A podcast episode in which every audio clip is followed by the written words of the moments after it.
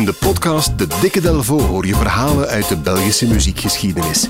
Van Arno tot Sap Mama, van Puerto Rico tot Hollywood aan de Schelde. Duik mee in het rijke Belpoparchief en ontdek de verhalen achter Belgische muziekparels. Samen met Jan Delvo, onze ervaren gids. De mooiste Belpopverhalen krijg je in de Dikke Delvo podcast. Wie we daar hebben, Jan Delvo.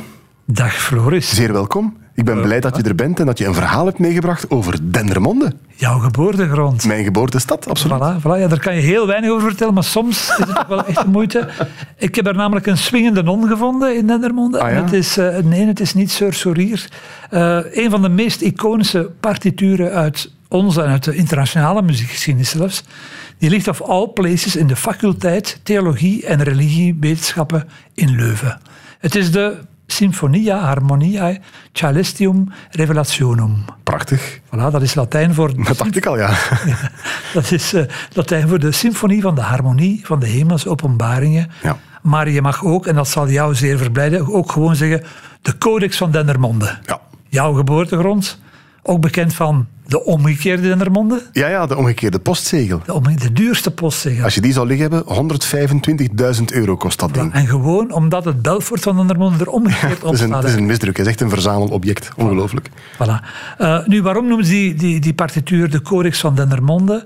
Wel, die symfonia is in de 12e eeuw bedacht door de Duitse abdis Hildegard van Bingen.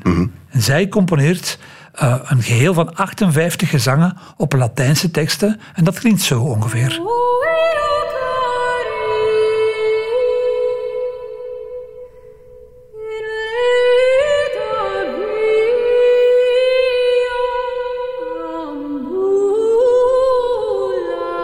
Latijns is gelukkig behoorlijk fonetisch om te lezen. Dat is dus iets als O Euchari in Leta Via. Hildegard van Bingen. Voilà, ja. Van Bingen schrijft die gezangen neer op perkament. En dat is in de 12e eeuw zo duur dat er geen honderden of duizenden kopieën kunnen gemaakt worden. Sterker nog, er zijn maar twee manuscripten met haar muziek eh, in omloop. Ja. Eentje daarvan bevindt zich in het Duitse Wiesbaden, waar ze toen eh, abdis was. En het tweede belandt via een aantal omwegen in de Benedictijnerabdij van Dendermonde en wordt daarom dus de Dendermonde Codex genoemd.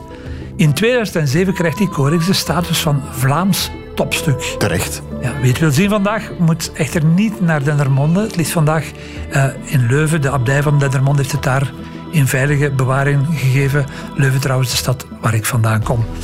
Nu, die mystieke engelengezangen van Von Bingen behoren vandaag tot de best verkochte eh, klassieke muziek.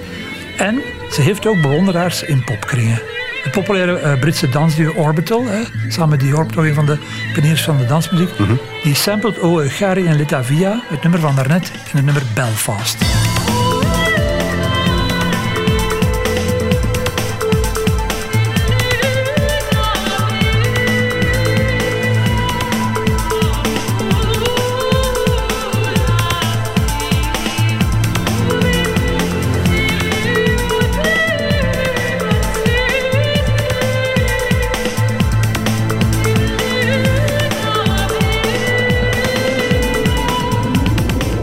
Belfast van Orbital. In eh, 1989 sampelde ze O Euchari in Leta Via. Prachtig, jouw Latijn wordt. Zeker, ja. ja, dus daar zit iets uit de 12e eeuw in dat moderne dansnummer, maar het wordt vooral een, een groot hit, die O in 1989 in een verwerking van het eveneens Engelse duo The Beloved. Die hebben zo'n paar hitjes gehad. Eh, The Sun Rising is een van de meest iconische Ibiza-nummers, dus dat was altijd op in Ibiza op de, ook al omwille van de titel, de zon komt op en dan gaan we allemaal nog eens eh, shaken. De brave zuster had moeten weten. Eh, dus samengevat, dit is dus Britse house met een sample van een Duitse non, wiens werk alleen te raadplegen is in de godsdienstfaculteit van Leuven onder de hoofding Dendermonde, heel belangrijk, Dendermonde Codex. Daar ben ik toch zeer blij om.